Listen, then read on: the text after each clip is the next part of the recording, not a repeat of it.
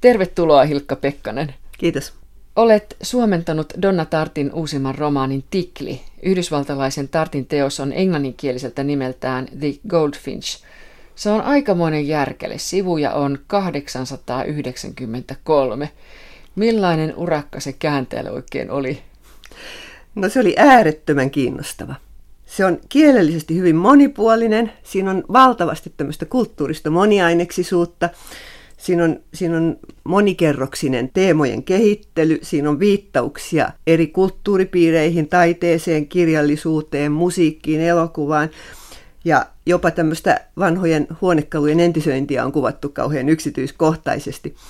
Ja siinä on persoonalliset henkilöhahmot, siinä on monenlaisia tapahtumaympäristöjä ja kaikki on nivottu jotenkin äärettömän hienosti yhteen semmoiseksi kattavaksi, jänteväksi kokonaisuudeksi, joka kulkee sitten kautta sen koko teoksen. Ja siitä syntyy semmoinen tietynlainen imu, joka sitten vie lukijan mukanaan. Että koko ajan tekee mieli lukea lisää. Ja tietysti kääntäjälle se oli äärimmäisen miellyttävä työ, kun se oli tällä lailla koottu. Ennen kuin mennään romaanin juoneen, niin pakko kysyä sinulta, kun sä oot suomentanut yli 150 kaunokirjallista teosta. Tuleeko tämä jäämään sun mieleen jollain tavalla, tämä Tartin teos?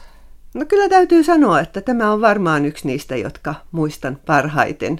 Mulle tuli tästä mieleen yksi aikaisempi työ, Michelle Faberin Veripunainen lumivalkoinen, joka oli kanssa tämmöinen hyvin laaja työ ja vaativa. Ja se oli samalla lailla semmoinen tyydytystä tuottava, kun se oli niin miellyttävä itsekin lukea. Tiklin tapahtumat alkavat siitä, että Teo Decker on äitinsä kanssa taidemuseossa, kun siellä tapahtuu terroriisku. Teon äiti kuolee räjähdyksessä ja 13-vuotias Teo jää yksin.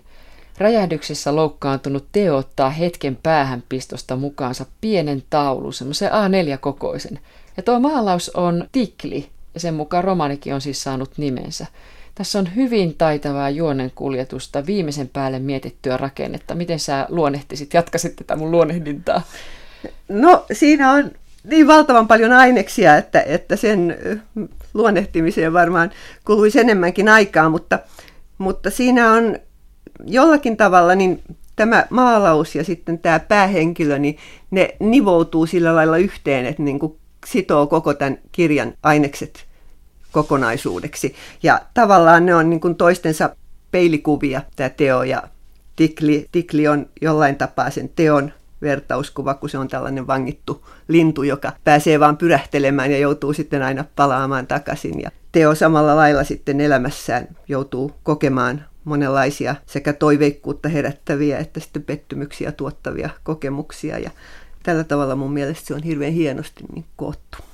Tiklistä Donatart sai Pulitzer-palkinnon. Tämä on hänen kolmas romaaninsa. Aiemmat ovat parikymmentä vuotta sitten suomeksi ilmestynyt Jumalat juhlivat öisin ja 2002 ilmestynyt Pikkuystävä. Molemmat on kääntänyt Eeva Siikarla. Millainen Tikli on mielestäsi verrattuna aiempiin romaaneihin? No minusta niissä on kyllä semmoista samanlaista tematiikkaa, vaikka ne jollain tapaa on myöskin hyvin erilaisia. Tämä Jumalat juhlivat töisin, hän oli alkuperäiseltä englanninkieliseltä nimeltään The God of Illusions. Ja tämä illuusioiden ja todellisuuden suhde on hyvin voimakkaasti Tiklissäkin esillä, että miten illuusiot ja todellisuus niveltyvät toisiinsa ja miten ihmiset sitten kokee todellisuuden tai illuusion. Ja sitten semmoista samantyyppistä aikarakennetta näkisin myöskin käytetyn. Ja sitten tämmöinen yksi keskeinen teema on se, miten olosuhteet vaikuttaa ihmisen toimintaan ja ratkaisuihin ja miten paljon ihminen voi niihin vaikuttaa ja miten hän sitten suhtautuu siihen, että on sekä sellaisia olosuhteita, joihin voi vaikuttaa ja sellaisia, joihin ei voi vaikuttaa. Minun täytyy tunnustaa, että tämä pikkuystävä keskimmäinen teos, niin se jäi kesken, en innostunut siitä. Ja siinä oli varmaan sen Jumalat juhlivat öisin romaanin vaikutusta, koska se oli niin voimakas kokemus tunnelma oli niin merkillinen, jollain tavalla semmoinen kohtalonomainen, hyvin mystinen. Moni lukija on kokenut sen tällä tavalla ja ehkä sen takia just tämä pieni ystävä sitten ei niin, niin hyvin menestynyt, kun monet sanovat just, että se teki niin suuren vaikutuksen, että se oli sitten niin kuin pieni lasku siinä tunnelmassa tämä jälkimmäinen teos. Minkä takia Donna Tartin teos on kuitenkin aina tapaus? Vai onko se markkinointikikka? No kyllä minä luulen, että sitä laadussakin on, on sillä merkitystä, että se ihmiset kokee sen hyvin voimakkaasti. Se on tämmöinen monelta taholta elämää valottava. Ja mä luulen, että niin moni kokee sen omakseen juuri sen takia, että siinä on tämmöistä, tämmöistä ihmisen luonnollista ahdistusta ja toiveikkuutta ja iloa ja kaikkia näitä aineksia, joita meillä jokaisella elämässä on. Donna Tart on syntynyt vuonna 1963 ja Mississippistä kotoisin. Se on totta, juu, mutta hän sitten ö, opiskelun alkuvaiheessa niin siirtyi Vermontiin opiskelemaan. Ja siellä ilmeisesti sitten alkoi kirjoittaa tätä ensimmäistä romaaniaan. Hän luki ilmeisesti hyvin paljon jo nuoresta lähtien ja on tunnustanut pitävänsä kovasti Dickensista, mikä tästäkin teoksesta Joo, hyvin just. näkyy. ja myöskin hän on kertonut, että hän on, kun hänellä on niin hyvin moniaineksinen tämä tuotanto, siellä on niin paljon kaikenlaista. Hän lukee ilmeisesti hyvin paljon erilaisista asioista ja hän sanoi, että enemmänkin kuin hän tekisi niin kuin semmoista tutkimustyötä jotain kirjaa varten, niin hänellä on niitä aineksia, kun hän lukee niin kiinnostuneena kaikenlaista, että hän sitten voi käyttää niitä. Tiedätkö sä Hilkka Pekkanen, että mitä muuta Donatar tekee kymmenen vuoden aikana aina kun seuraava kirja ilmestyy, kun kirjoittaa sitä kirjaansa? Varjelee yksityisyyttä. Mutta hän ilmeisesti kirjoittaa hyvin intensiivisesti ja, ja tosiaan tekee paljon työtä kirjojensa eteen. Että kyllä mä oon, mitä mä oon hänen haastatteluja, harvoja haastatteluja lukenut, niin, niin näyttää siltä, että hän todella paneutuu siihen työhön ja kyllähän se kädenjälki sitten näkyy siinä myöskin. Tässä on jonkunlaista Dickensiläistä henkeä ja teemojen kehittelyä. Jos ajatellaan ihan sitä, että 13-vuotias Teo jää terroriiskussa puoliorvoksi, isä Hultti on jonnekin häipynyt. Hänestä tulee semmoinen kiertolainen, joka yrittää löytää kotia ja joutuu niin kuin mitä merkillisimpiin olosuhteisiin ja niin edelleen. Joo, kyllä hyvin Dickensimäinen tämä juttu. Kovin paljon ajattelin just tätä suuria odotuksia esimerkiksi, kun ajattelin tätä teon kehityskaarta, että nämä on tämmöisiä vähän samantyyppisiä elämän heittelemäksi joutumia lapsia. Tässä on aika paljon elämän heittelemäksi joutuvia lapsia. Se on totta. Joo, ja, ja yleensäkin niin nämä perhesuhteet on aika mielenkiintoisia. Tämmöinen turvattomuuden tunne ja, ja lapsen niin kuin kyvyttömyys vaikuttaa olosuhteisiinsa, niin se tulee musta hyvin voimakkaasti esille. Ja varsinkin nämä isäsuhteet on kovin mielenkiintoisia. En tiedä, vaikuttaako siihen se, että, että Donna Tartin vanhemmat on ilmeisesti eronneet ja hän ei kai ole puheväleissä isänsä kanssa. Mutta kaikki nämä isähahmot on aika kamalia. Niin tämä teon tilanne on aika hirveä siinä vaiheessa tosiaan, että kun äiti on kuollut siinä terroriiskussa. Hulttio isä on häipynyt jo aiemmin ties minne, tuhonnut perheen rahat. Teosta on tullut siis alaikäinen ilman huoltajaa. Sosiaalityöntekijät uhkaavat huostaanotolla ja hädissään Teo keksii läheisekseen koulukaverinsa ja ystävänsä Andy Barberin, jonka perhe luo ilmestyy sitten yhtenä iltana sosiaalityöntekijöiden kanssa. Tuo perhe on neljän lapsen perhe, se on erittäin varakas ja asunto on iso. Minkä takia Teo ei kuitenkaan mahdu siihen perheeseen, vaan on ulkopuolinen? No hän kokee jotenkin olevansa, hän on tietysti lähtöisin erilaisesta kodista ja ei ole kasvanut siihen sitten tämä, tämä Baavurin perhehän on vähän sellainen, että heillä on semmoiset ulkokohtaiset suhteet ehkä muutenkin, että se on hyvin semmoinen lämmin ja kiinteä perhe varsinaisesti. Teo sitten tavallaan hän niin kuin kokee olevansa siellä turvassa, mutta toisaalta taas sit, sitten niin kuin hyvin voimakkaasti tuntee, että hän ei ole yksi, tästä, yksi perheenjäsen, että hän on jollain tapaa erilainen. Ja se on aika jännä se, heidän se yhteiskunnallinen asema on kuitenkin semmoinen aika hyvä. Ja, ja sitten toisaalta niin tuodaan esille sitä, että vaikka kaikki näyttää ulospäin hyvältä, niin siellä kuitenkin niin kuin on kaikkea semmoista mikä ei ehkä toimi tai missä on ongelmia. Ja mitä pitemmälle kirjassa sitten päästään, niin sitä enemmän niitä ongelmia sitten paljastuu siitäkin perheestä, että, että sekin osoittautuu tämmöiseksi yhdenlaiseksi illuusioksi, hyvän elämän illuusio, joka sitten ei olekaan sitä. No se on hirveän kliinisen tuntunen myös se koti, että vaikka siellä on arvokkaita esineitä, niin siitä huolimatta tulee semmoinen melkein steriilivaikutelma. Niin, se on semmoinen luotu sellaiseksi, kun sellaisen kodin odotetaan olevan ilmeisesti, että siinä on tämmöinen hienon perheen elämä ja, ja koti, ja sitten siellähän on niitä kotiapulaisia, ja äiti harrastaa hyvän tekeväisyyttä. Nimenomaan, ja, ja, ja, ja kyllä. omat lapset on sitten vähän muiden hoidossa. Hyvin semmoinen kiinnostava kontrasti siinä, kun Teo yrittää siihen sopeutua. Se oli mielenkiintoista, kuinka nämä niin sanotut huonot kodit ovat tässä semmoisia kliinisiä ja melkein tyhjiä ja jollain tavalla autioita, mutta sitten ne hyvät kodit, ne ovat täynnä tavaraa. Vähän semmoisia tunkkasen olosia jo suorastaan se tavaramäärän takia. Kyllä, joo, varsinkin tämä Greenwich Villageissa oleva asuinpaikka, niin sehän on aivan hurmaavan kaosmainen tavaramäärässään. Että ehkä se, ehkä se sitten, niin, joskushan sanotaan, että, että tämmöinen ulkoinen järjestys on sisäisen järjestyksen puutetta, että ihminen, joka järjestää kaiken ulkokohtaisesti hyvin siistiksi, niin on sitten sisäisesti enemmän kaosmainen ja päinvastoin. Mutta ainakin Hobin tapauksessa ehkä näin voisi ajatella, että hän vaikuttaa hyvin harmoniselta, vaikka koti on kaos. Otin askeleen taaksepäin nähdäkseni paremmin. Pikkuinen eläin oli maalattu yksinkertaisen asiallisesti, ilman minkäänlaista tunteilua – ja sen seesteisessä asennossa, kirkkaissa väreissä ja valppaan varovaisessa ilmeessä oli jotakin, mikä sai minut ajattelemaan äidin lapsuuskuvia. Tummapäinen, vakaasti katsova tikli. Räjähdyksessä Teo siis ottaa mukaan Tikli-nimisen maalauksen, jota hän kuljettaa mukanaan vuosikausia. Ja Tikli on oikea taulu. Se on alankomaalaisen Karel Fabritiuksen 1600-luvulla maalaama. Joo, kyllä vaan. Don Tart ensin, ensin tai hän oikeastaan kertoo itse, että hän niin kuin sai tämän ajatuksen taiteen tuomisesta mukaan, kun Afganistanissa tuhottiin näitä Buddhan kuvia, niin hän rupesi pohtimaan sitä, että miten taide säilyy ja miten, miten sitä voidaan vahingoittaa. Ja, ja sitten hänellä oli semmoinen tauluajatus, ja hän harkitsi Holbainia ilmeisesti ensimmäiseksi. Ja mainitaan tässä kirjassakin. Joo, kyllä, Joo. kyllä. Sitten hän niin kuin, sattumalta sattui näkemään että ju, tämän nimenomaisen teoksen ja se vetosi häneen niin voimakkaasti, että hän päätti käyttää sitä ja sitten kävikin ilmi, että siinä oli paljonkin sellaista, mikä sopi erittäin hyvin siihen hänen teoksensa kehykseen. Eikö Donatart aloittanut tämän kirjan kirjoittamisen Amsterdamissa? Joo, hän oli, oliko hän nyt markkinoimassa sitä edellistä teostaan, kun hän, kun hän siellä ensimmäisen kerran kävi. Ja ja hän vietti siellä sitten pitemmänkin aikaa ja se tunnelma jotenkin ilmeisesti vetosi häneen. Jonka huomaa tässä romaanissakin, kun Kyllä. hän kuvaa joulun aikaista Amsterdamia. Joo, se on hienosti kuvattu. Ymmärsinkö mä oikein, että tämä kirja ilmestyi pari päivää ennen englanninkielistä, niin nimenomaan hollanninkielisenä? Kyllä, joo.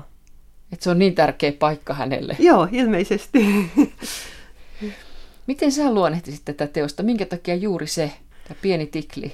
No, sehän on semmoinen loistava vertauskuva, kun ajattelee tätä kirjan tematiikkaa. Et siinä on vangittu lintu, semmoinen pieni orrella istuva, jolla on ketju nilkassa. Ja, ja se istuu hyvin arvokkaan ja hallitun näköisenä siinä. Ja Donatart jossain mainitsi, että tämmöinen vangittu lintu on, on onko nyt Veda-kirjoissa, niin ihmisen hengityksen vertauskuva että kun se lehahtaa lentoon ja joutuu palaamaan takaisin, niin se niin kuvastaa ihmisen hengitystä ulos ja sisään.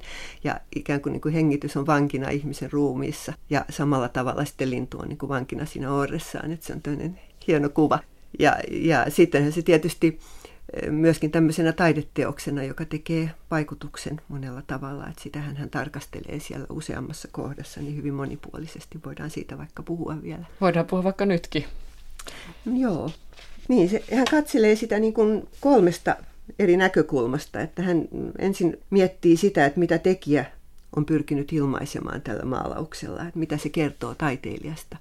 Ja vastaa siihen, että on hyvin vaikea tietää, mitä Fabritius tarkoitti. Että siinä ei ole mitenkään selvää sanomaa, että siinä on vaan niin kuin hän sanoo itse, kuilu taiteilijan maalaaman kuvan ja sen välillä, miten me sen monta sataa vuotta myöhemmin koemme että hän pohtii sitä, että mitä se tekijän suhde siihen teokseen oli ja sitten mikä näiden myöhempien sukupolvien suhde siihen on. Sitten hän miettii tätä vastaanottajan kokemusta eri aikakausina, mutta erityisesti sitten teon kohdalla. Ja teolle tämä edustaa monta asiaa, edustaa tavallaan sitä kuollutta äitiä, jonka hän menettää samalla kun hän saa tämän taulun, ja onnellista elämää, kauneutta, harmoniaa, joka hänen omasta elämästään puuttuu, että se on hänelle niin kuin sellainen kiinnekohta ja rauhoittava. Hän sanoo näin, että kun katsoin maalausta, tunsin asioiden kohtaavan yhdessä pisteessä. Väräjävä auringon kultaama hetki, joka oli olemassa nyt ja aina. Ja sitten toisessa paikassa hän sanoo, Sen hehku ympäröi minut kuin musiikki. Sen sisäinen tenho toi selittämättömästi mukanaan syvän, veret seisauttavan harmonian ja hyvän olon tunteen. Ja sydän löi hitaasti ja varmasti niin kuin silloin, kun saa tuntea olonsa rakastetuksi ja turvalliseksi. Että se musta niin kuin hyvin ilmaisee tämän. Ja sitten hän vielä lopussa, hän puhuu aika paljon tästä todellisuuden ja taiteen kohtaamisesta, niin hän sanoo näin, että todellisuuden ja mielen kohtaamispaikassa on välivyöhyke, sateenkaari, missä syntyy kauneus, missä kaksi hyvin erilaista pintaa sekoittuu toisiinsa ja sumentuu joksikin, mitä elämä ei meille anna. Siinä on se tila, jossa kaikki taide on olemassa ja kaikki lumous. Musta oli hirveän hienosti sanottu. On. Tässä on hyvin ajatuksia herättävää taiteen pohdintaa siitä, että mikä merkitys taiteella Kyllä, on joo. ja miten katsoa taidetta. Joo, joo. Sitten hänellä on vielä kolmas näkökulma, tämän, kun hänellä on ensin nyt tämä, tämä, niin tämä taiteilijan suhde siihen ja tämä vastaanottajan suhde, niin sitten hän vielä tarkastelee sitä tämmöisestä, sulkee pois ikään kuin sen synty, teoksen synnyn ja vaikutuksen ja tarkastelee sitä vain sellaisenaan. Ja siitä hän sanoo näin, että siinä on osia, jotka on toteutettu siten, että ne harhauttavat silmää. Tämä on nyt vähän vapaasti lainattu, mä pikkasen muuntanut tätä. Että ne harhauttavat silmää. Seinä ja orsi, valon hohden messinkipinnalla, luonnollinen höyhenten peittämä rinta. Toisaalta se on vastaveto tämmöiselle silmää harhauttavalle Trompe d'Oeilin käsitteelle. Siipi ei ole pikkutarkka, kaulan yhtenäinen väripinta on abstrakti ja tässä on tämän taulun nerous, että nähdään käden jälki, värin värinä ja samalla nähdään myös elävä lintu. Aika hienosti erittelee tätä. Kyllä. Tästä Fabritiuksesta hän syntyi vuonna 1622, oli Rembrandtin oppilas ja hän kuoli Delftissä ruutitehtaan räjähdyksessä 32-vuotiaana. Näin tapahtui kyllä. Niin siinä, siinä on mielenkiintoinen juuri tämä, että siinä oli tämä räjähdys. Ja tässä räjähdyksessä, jossa hän kuoli, niin tuhoutui myöskin suurin osa hänen töistään. Ja sen takia häneltä on jäänyt niin vähän töitä jäljelle. Ja sitten samalla tavalla sitten tässä taidemuseon räjähdyksessä niin pelastui tämä taulu. Että se ikään kuin, niin kuin toistui tämä tapahtuma. Ja Teo muistelee tätä räjähdystä, tätä Delftin räjähdystä, puhuu siis siitä moneen kertaan tässä romaanissa. Nämä kaksi eri räjähdystä rinnastetaan jotenkin toisiinsa. Kyllä, ne, ne ikään kuin, niin kuin muodostaa semmoista navat, joiden välille se jännite sitten muodostuu nykyisyyden ja menneisyyden välillä. Äidin kuoltua Teo siis elää Barburin perheen luona ja eräänä päivänä Teon elämä mullistuu taas, kun perheen oven taakse ilmestyy kadoksissa ollut hulttio-isä uuden naisystävänsä kanssa – tuo tilanne, miten Tart kuvaa sitä, niin se on, se on aivan hirveä. Siis mulle tuli kamala myötä häpeä teon puolesta, että minkälaisen tilanteen hän joutui kohtaamaan siinä. Joo, se on aivan säälittävä se hänen hätä siinä. Se on, se on jotenkin kauhean liikuttavasti kuvattu, mutta sitten samalla niin kuin Tartilla on sellainen taito, että hän, hän myöskin niin kuin osaa tuoda huumoria mukaan, että siinä, se tragiikka ja huumori niin kuin hyvässä teoksessa aina niin on rinnakkain. Sitten Teo Parka joutuu muuttamaan Las Vegasiin isänsä ja tämän naisystävän kanssa. Stereo soi niin kovaa, että tunsin jyskeen valkoisen nahkaistuimeni selkänojassa. Go-Go's lauloi kaivatusta lomasta. Valo tunkeutui autiomaan kesyttämien pilvien läpi ja syöksähti esiin. Loputon taivas, hohtavan sininen, kuin tietokone pelissä tai koelentäjän hallusinaatiossa. Vegas 99 tarjoaa 80- ja 90-luvun musiikkia, sanoi nopeasti puhuva innostunut ääni radiosta. Ja nyt saamme kuulla Pat Benatarin sulosointuja 80-luvulta. Desatoja Ranch Estatesin kohdalla Desert End Roadin numerossa 6219, missä osassa pihoista oli lautakasoja ja tuuli ryöpytti hiekkaa kaduilla, käännyimme ison espanjalaistyylisen talon ajotielle – tai ehkä se oli sittenkin maurilaistyylinen. Talo oli rapattu beigenväriseksi, ja siinä oli ikkunaluukut ja kaaripäädyt ja savitiiliverhoiltu harjakatto, jonka jyrkkyys vaihteli eri kohdissa. Minun teki vaikutuksen sen tarkoituksettomuus ja monitahoisuus. Koristeelliset räystäät ja pylväät, taidokas takorautakoristeinen ovi, joka oli kuin näyttämön lavaste – kaikki oli kuin espanjankielisen televisiokanavan saippua-oopperoista, jota ovimiehet aina katselivat pakettihuoneessa. Niin se Las Vegasin kuvaus on jotain ihan kauheata. Et se on tavallaan niin semmoinen luotu paratiisi, johon se isä pakenee ja toivoo sitten siellä saavuttamansa sen onnen pelaamalla ja lyömällä vetoa. Ja eihän se tietenkään hyvin pääty. Niin isä tunnustaa, että hän ei ole enää juoppo. Ja sitten paljastuu, että hän on peliaddikti. Joo, ja päässyt lisäksi huumeiden avulla sitten alkoholista eroon. Ja sitten hänellä on tämmöinen aika mauttomaksi kuvattu naisystävä Sandra, jota tämä nainen toivoo, että hänen nimensä on Xandra x kirjoitettuna ja tekee jonkunlaisen, jos nyt rumasti sanoo, niin kuin se olisi jotain roskaväkeä, tämä mm. kaksikko. Mm. Joo, kyllä. Joo, niin ne ulkonainen kuvauskin, miten ne pukeutuu ja kaikki, niin se on hyvin elävästi tuo semmoisen räikeän hahmon esiin. Nautitko silloin, kun suomensit tätä romaania tässä kohtaa, kun Donatart kuvaa Las Vegasia, minkälainen raaka valo siellä, miten tasasta on, se keltaisuus, se oranssi, kaikki nämä sävyt verrattuna siihen New Yorkiin? Joo, siinä on hyvin voimakas kontrasti ja se autius ja yksinäisyys ja semmoinen torjuvuus, mikä sieltä tulee, niin se on hyvin voimakkaasti. Ja kaikki nämä Tartin paikat niin on erittäin hienosti kuvattu. Että hän niin kuin sanonutkin, että hän lähtee usein kehittelemään tarinaa paikasta lähtien. Ja, ja tämä paikan tunnelma ja paikan henki on hänellä hyvin voimakkaasti esillä. Mä luulen, että se, että hän nivoo niin hyvin sen paikan ja ne henkilöt ja tapahtumat ja teemat yhteen, niin, se on yksi rikkaus tässä. Huomaa kyllä, että Donatart ei tykkää Las Vegasista ollenkaan. Että hän on New Yorkin ihminen ihan selvästi. Selvästi, joo. Monet romaanihenkilöistä petkuttavat, valehtelevat valehtelevat myös pitämällä jonkinlaista kulissia. Minusta Donna Tart kirjoittaa tässä myös siitä, että mikä on aitoa niin ihmisissä kuin esineissäkin. Mitä mieltä sä olet, Ilkka Pekkanen? Joo, kyllä ehdottomasti. Tämä aitous liittyy tähän illuusioon myöskin, että mikä on sitä illuusiota ja mikä on todellista. Ja sitten tämä näissä huonekalujen yhteydessä varsinkin, kun hän pohtii sitä, että minkälainen huonekalu on aidosti restauroitu ja milloin se on aito huonekalu ja missä vaiheessa se muuttuukin sitten väärennökseksi. Tämä on aika mielenkiintoinen tämä. Samaten näiden taulujen yhteydessä, kun hän hyvin paljon, hänellä on näitä tämmöisiä taulujen ympärillä käytyjä keskusteluja, niin siinä myöskin muistaakseni puhutaan tästä, että milloin maalaus on jäljennös ja mikä tekee niin kuin siitä jäljennöksen. Räjähdyksen jälkeen siellä museossa Teo huomaa vieressään vanhan kuolevan miehen, joka antaa teolle sormuksen ja tehtävän. Se sormus johdattaa teon antiikkiliikkeeseen, jossa hän tutustuu toiseen antiikkiliikkeen omistajista, Hobartiin eli Hobiin, josta tulee tästä Hobista hyvin merkittävä ihminen teon elämässä. Ja samalla myöskin niin tämä vanhus, joka kuolee siellä museossa, niin hän myöskin vaikuttaa siihen, että Teo ottaa tämän maalauksen mukaansa, koska hänen kotonaan on ollut jäljennös siitä. Ja hän jotenkin siinä kuolemaa tehdessään niin ilmeisesti muistuu mieleen joku tapahtuma sieltä menneisyydestä ja hän niin kuin ahdistuu kovasti ja sanoo teolle, että ota se, ota se tai jotain tämmöistä ja, ja teo sitten ottaa sen ja panee sen pois näkyvistä ja saa tämän vanhuksen rauhoittumaan ja sillä tavalla se niin kuin joutuu hänen käteensä. Ja sitten samalla myöskin sitten tämä sormus. Ovessa lukee soita vihreää kelloa. Tämäkin tuntuu semmoiselle mystiselle ja ihan niin kuin jossain Just sadussa. Se oli aivan ihana. Joo. Joo, ja se on, siinä on sikälikin mystiikkaa, että, että tämä vanhus, niin tavallaan niin se kuvataan hirveän hienosti se hänen, hänen kuolinkamppailunsa sinne ja miten Teo sen kokee ja kuinka niin kuin tavallaan Teo kokee jotenkin, että heistä tulee yksi.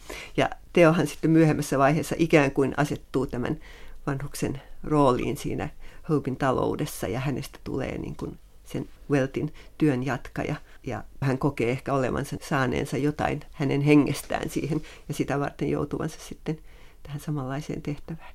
Hobin antiikkiliike on jonkunlainen hengenpelastaja ennen kuin Teo joutuu Las Vegasiin. Ja sitten kun Teo palaa sieltä Las Vegasista, niin tästähän muodostuu hänen uusi perheensä tästä Hobista ja sitten siellä on vielä Pipa niminen tyttö, joka pelastui räjähdyksestä sama ikäinen kuin Teo, tämä tyttö on siis. Joo, kyllä. kyllä. Nämä on hyvin merkittäviä hahmoja molemmat. Hobie on minusta sellainen kun nämä isähahmot on niin hirveitä. Siinä on se hänen oma isänsä on hirveä huijari ja, ja sitten siinä on vielä näitä muitakin isiä. Siinä on Hobin isä on aivan kauhea ja sitten Teon isovanhemmat on, tai tämä isoisä on aivan kauhea ja sitten on vielä tämä Boris-ystävä, joka jossain vaiheessa tulee kuvaan, niin hänenkin isänsä on hirveä. Ja sitten vielä tässä Baburin perheessäkin, jossa kaikki on pintapuolisesti hyvin, niin isä paljastuu tämmöiseksi epävakaaksi ja sairastuu sitten henkisesti. Että hänkään ei ole luotettava. Ja tämä Hobie on jotenkin semmoinen hahmo, joka sitten nousee tämän kaiken, kaiken keskeltä niin kuin semmoisena ainoana. Ja täällä onkin semmoinen yhden luvun alussa on, on tämmöinen Schillerin lainaus, että meitä ei yhdistä isiksi ja pojiksi liha ja veri, vaan sydän. Ja mun mielestä tämä on just niin kuin se, mitä se Hobi tekee, että hänestä niin kuin tulee se teon isähahmo sitten. Joo, mä muistan myös ton lainauksen. Hobista ja Pippasta tulee Teon uusi perhe, ja kukaanhan heistä ei ole verisukulainen keskenään, mutta heistä vaan muodostuu sellainen hengenheimolaisten perhe. Kyllä, ja sitten tämä Pippahan on vielä, kun Teo jo ihastuu siellä museossakin häneen ensin näkemältä, niin siitä muodostuu sitten hänelle semmoinen, semmoinen ihanne, jota hän tavoittelee aina ja jota hän ei koskaan saa. Ja, ja se on yksi semmoinen tähän tematiikkaan liittyvä juttu, että hän niin kuin koko ajan pyrkii jotenkin saamaan sitä elämänsä järjestykseen jollain konsteilla, joko ihmissuhteilla tai huumeilla tai alkoholilla tai, tai taiteen avulla. Ja, ja tämä Pippa on nyt sitten tämmöinen ihmissuhde-huumeyhdistelmä, joka tota, on, on yksi niistä keinoista, joilla hän pyrkii tasapainoon. Las Vegasissa murrosikäinen Teo sitten sotkeentui huumeisiin, lääkkeisiin ja hänellähän muuten syötettiin lääkkeitä jo ennen kuin hän lähti sinne Las Vegasiin ja psykiatrin määräsi hänelle. Juu, ja sitten se Baaburin rouva vielä syötti omiaan hänelle, jotka oli ilmeisesti aivan liian vahvoja, kun hän näki voimakkaita painajaisia sen räjähdyksen takia, niin, niin hän oli jo ihan valmis lääkeaddikti sit siinä vaiheessa, kun isä rupesi addiktoimaan häntä. Boris oli oikeassa heroinin puhtaudesta. Se oli puhtaan valkoista, ja tavallisen kokoinen annos kolahti niin rajusti, että ajelehdin tietymättömän ajan miellyttävästi edestakaisin kuoleman rajamailla. Kaupunkeja, vuosisatoja, hitaita hetkiä, liuuin sisään ja taas ulos, ihastuttavia hetkiä, kaihtimet alhaalla, tyhjiä pilviunia ja muuttuvia varjoja liikkumattomuutta, joka veti vertoja Jan Veniksin upeille riistakuville, kuolleille linnuille, jotka riippuivat jalastaan sulat veressä, ja siinä tietoisuuden häivässä, joka minussa vielä oli jäljellä, ymmärsin kuoleman salaisen ylevyyden. Kaiken sen tiedon, joka ihmiseltä salattiin aivan viimeiseen saakka.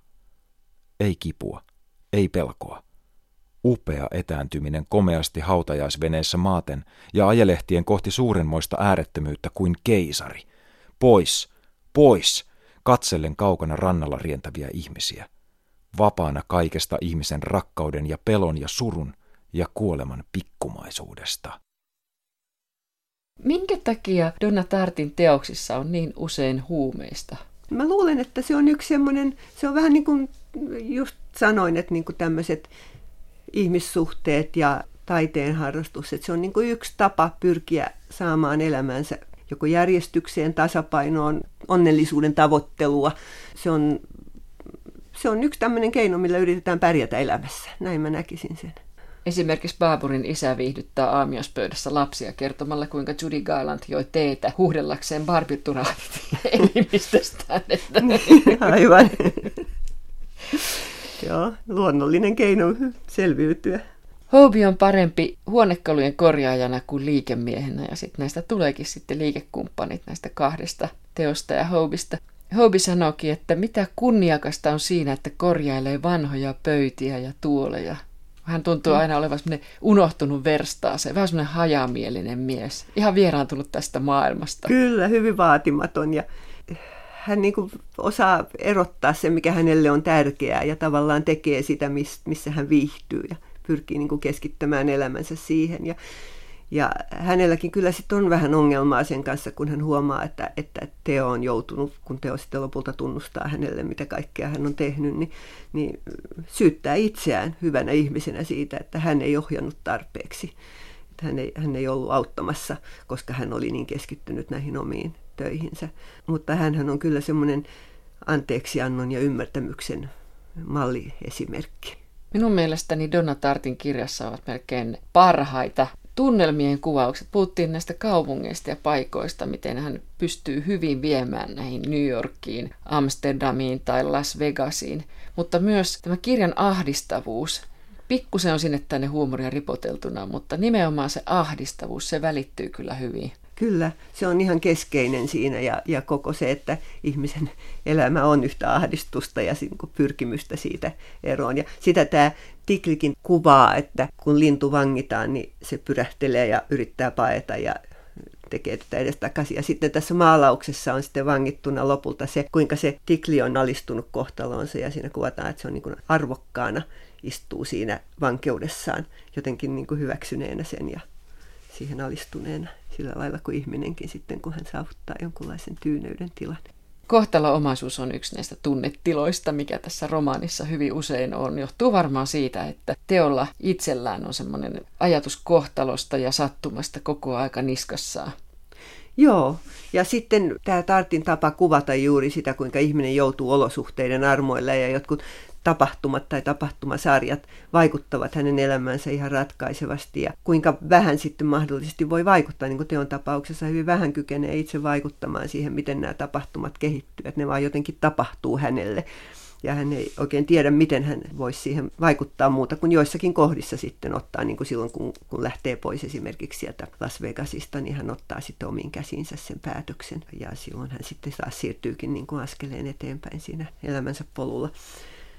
Mutta tämä olosuhteiden ja ihmisen kyky vaikuttaa siihen, miten olosuhteet häneen vaikuttaa, niin se, ja sitten sen hyväksyminen, että ei voi aina vaikuttaa siihen, mitä olosuhteet ihmiselle tekee, niin tämä on minusta aika keskeinen teema.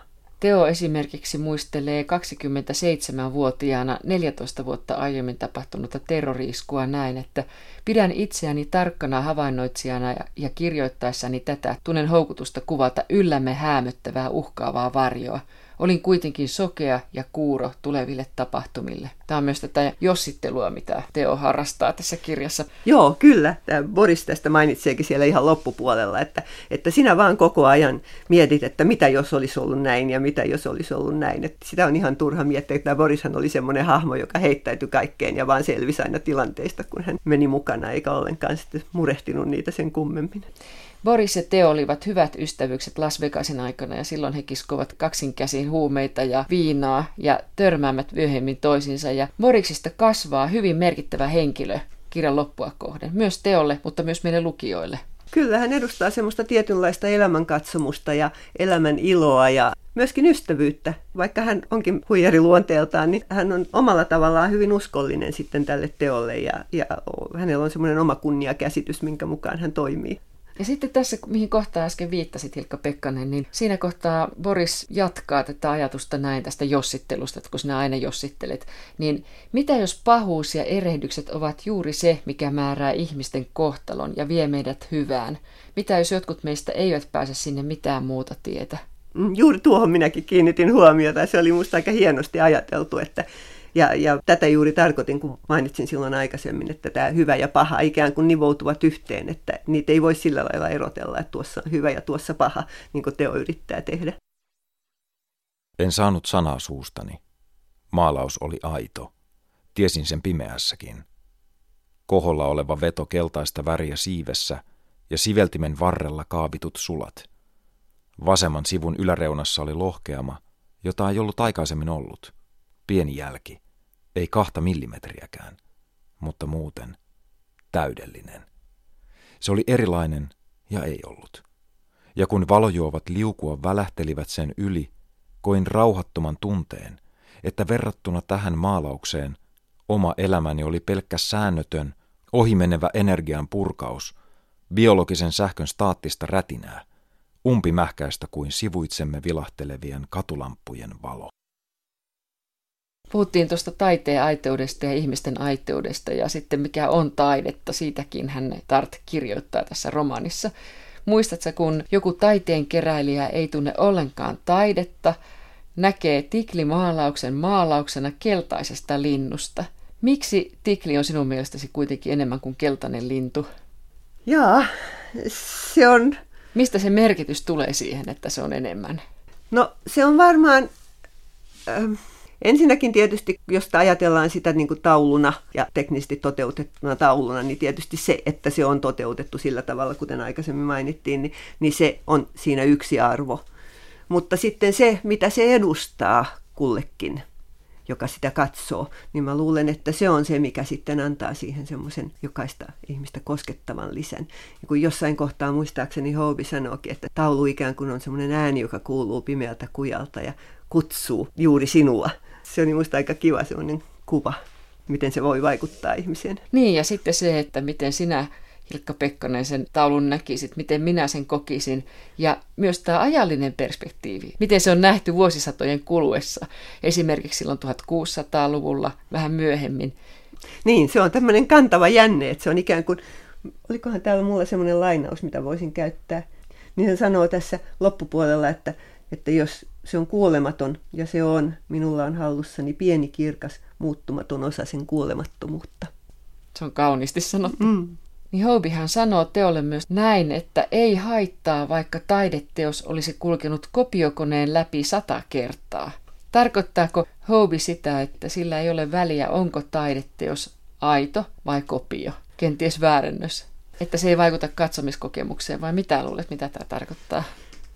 En osaa ihan varmasti sanoa kyllä tätä, mitä hän sillä tarkoittaa.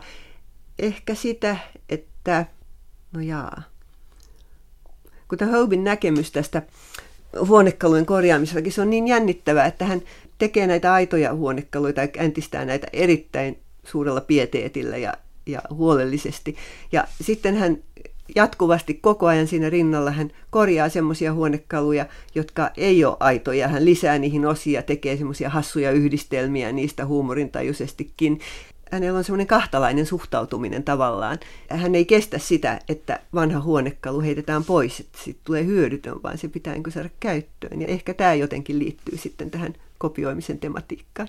Entä varastettu taideteos, mitä sillä voi tehdä? Tässä on hyvin monta esimerkkiä jo siitä, että mihin teo joutuu törmäämään tikliä kuljettaessaan. Niin, hän sitten lopulta huomaa, että jos kukaan ei sitä näe, niin ei sillä oikein ole mitään arvoa, että se on niin kuin menee hukkaan. Minusta siinä lopussa hän niin kuin selkeästi mieltää sen, että sen arvo on siinä, että mahdollisimman moni sen näkee. Aluksihan tämä taulu kulkee hyvin viattomasti teon mukana. Siis että siinä ei ole mitään sellaista taka-ajatusta, jotenkin se on turva ja ankkuri hänen elämässään. Niin ja sitten hän ei jotenkin oikein keksi, että miten hän saisi sen palautettua sillä tavalla, että ei joutuisi hankalaan tilanteeseen, kun hänen ei olisi pitänyt sitä sieltä viedä ja häntä vähän nolottaa niin kuin tunnustaa, että hän on tehnyt sen. Ja lapsena tietysti niin kuin pelkää, että ihmiset on vihaisia ja muuta. Että se on vähän niin kuin siinä joutuu olosuhteiden armoille siinäkin. Muistatko, miten Teo sanoi, että jos minä olisin silloin palauttanut. Se taas jossittelee, että niin, teosin. Niin. Entä jos olisin palauttanut silloin sen? Mm. Ja sitten hänestä tulee tavallaan sen taulun vanki. Kyllä, joo. Hän, hän ahdistuu jo siitä, että kun hän yrittää säilyttää sitä ja, ja ihan sillain sairaaloisen hysteerisesti niin varmistaa, että olosuhteet on hyvät ja että se on varmasti oikeassa paikassa. Ja, ja sitten tämä on tietysti kahden niin kuin, traagista huumoria siinä, että se itse asiassa ei olekaan se, mitä hän suojelee.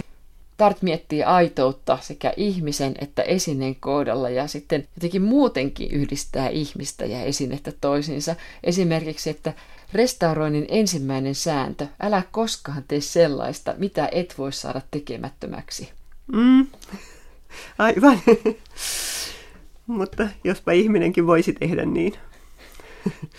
Ensimmäisen luvun motto on Albert Camyltä lainaus. Absurdi ei vapauta, se sitoo. Mitä mieltä sä Hilkka Pekkanen tästä? Mitä tämä tarkoittaa? Sitä on aika vaikea tulkita ja en nyt välttämättä halua antaa siitä mitään yksiselitteistä tulkintaa, mutta sen voisi ajatella niin, että tämä ensimmäinen absurdi teko, jonka saa teon ottamaan mukaansa tämän taulun, niin sitten sitoo hänet koko tämän kirjan loppuajaksi ja koko elämän ajaksi, että se, se on semmoinen yksittäinen teko, joka kantaa kautta hänen elämänsä. Tässä on yksi tämmöinen kohta, mikä muutenkin mieli sanoa vielä tästä elämästä ja siihen suhtautumisesta, että vaikka emme ehkä aina ole iloisia siitä, että olemme täällä, on meidän tehtävämme antautua elämään, kahlata suoraan sen halki, suoraan likakaivon halki ja pitää silmät ja sydän avoinna.